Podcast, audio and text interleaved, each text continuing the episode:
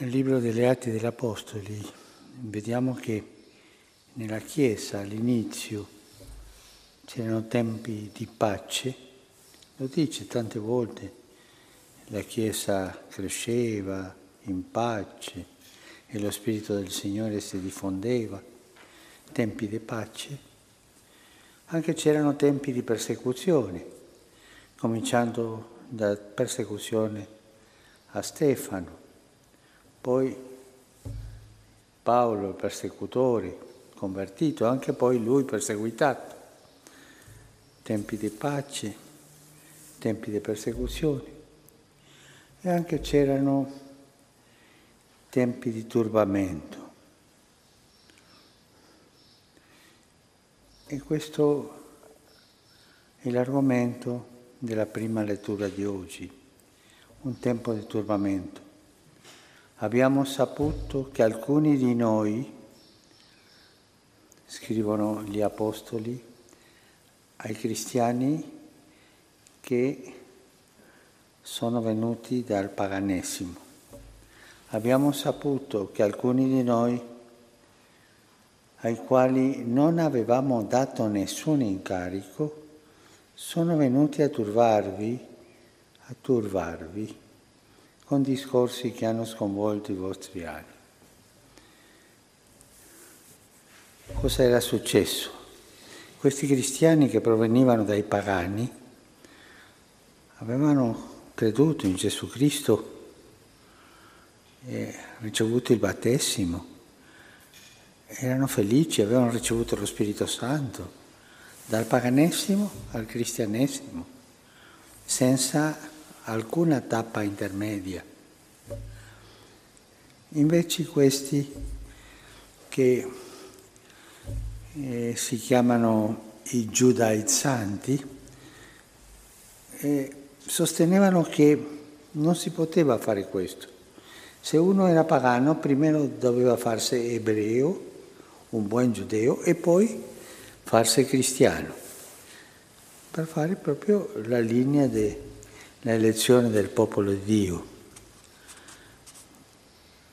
E questi cristiani non capivano questo, come noi siamo cristiani di seconda classe, non si può passare dal paganesimo direttamente al cristianesimo.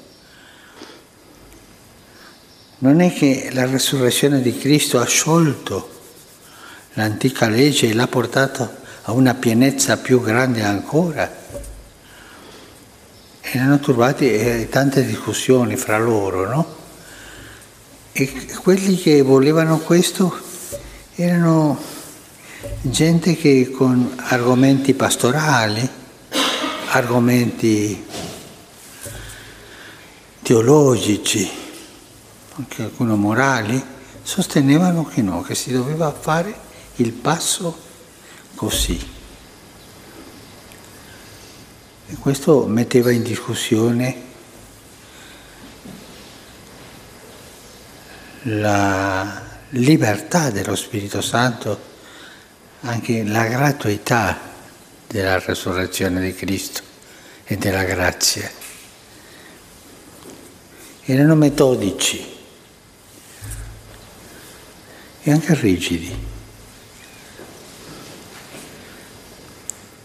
Di questi Gesù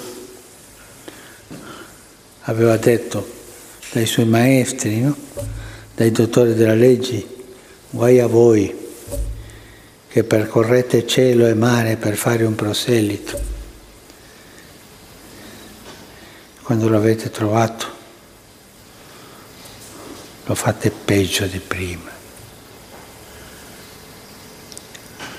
Lo fate figlio della ghena. Più o meno così, dice Gesù nel capitolo ventitresimo di Matteo.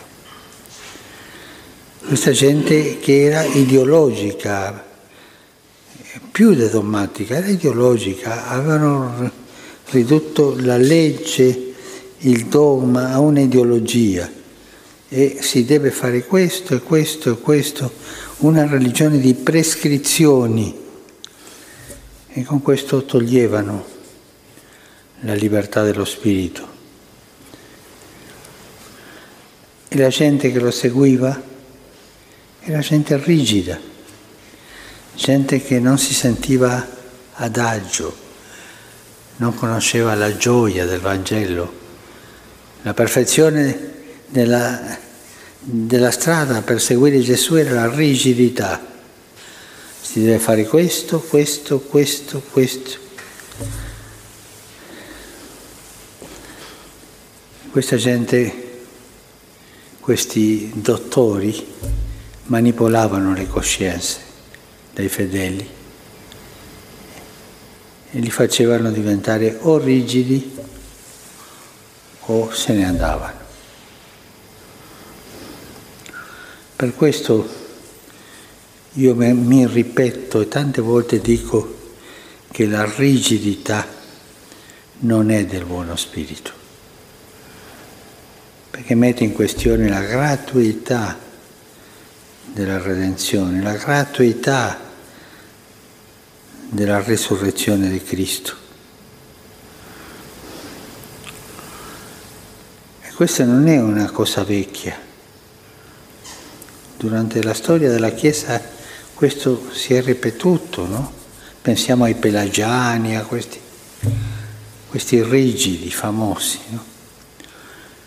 E anche nei tempi nostri abbiamo visto alcune organizzazioni apostoliche che sembravano proprio ben organizzate, che lavoravano bene, ma tutti rigidi, tutti uguali uno all'altro. E poi abbiamo saputo, saputo della corruzione che c'era dentro anche nei fondatori. Dove rigidità non c'è lo Spirito di Dio, perché lo Spirito di Dio è libertà.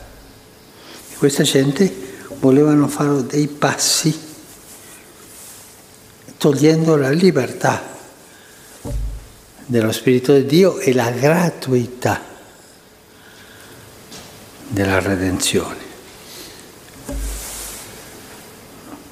Per essere giustificati tu devi fare questo, questo, questo, questo.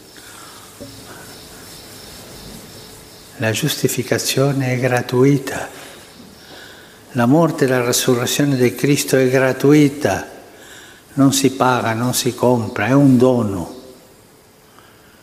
E questi no, volevano fare questo. È bella la strada, no?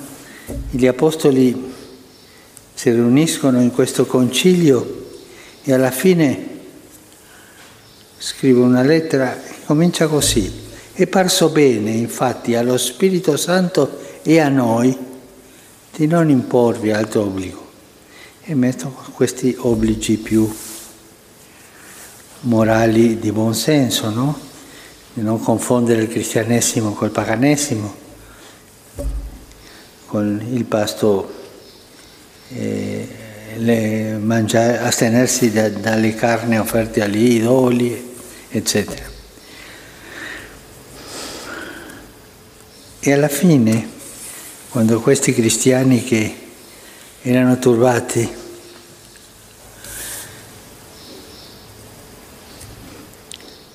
riuniti in assemblea, hanno ricevuto la lettera e quando l'ebbero letta si rallegrarono per l'incoraggiamento che infondeva dal turbamento alla gioia. Lo spirito della rigidità sempre ti porta al turbamento. Ma questo l'ho fatto bene, non l'ho fatto bene, allo scrupolo. Questo va, ne va. Lo spirito della libertà evangelica ti porta alla gioia. Perché è proprio questo che Gesù ha fatto con la sua resurrezione, la gioia. Il rapporto con Dio, il rapporto con Gesù non è un rapporto così di fare le cose. Io faccio questo e tu mi dai questo. Un rapporto così dico, mi perdona il Signore, commerciale. No, è gratuito, come è gratuito il rapporto di Gesù con i discepoli. Voi siete miei amici, ma non vi chiamo servi, vi chiamo amici, non voi avete scelto me, io ho scelto voi. Questa è la gratuità.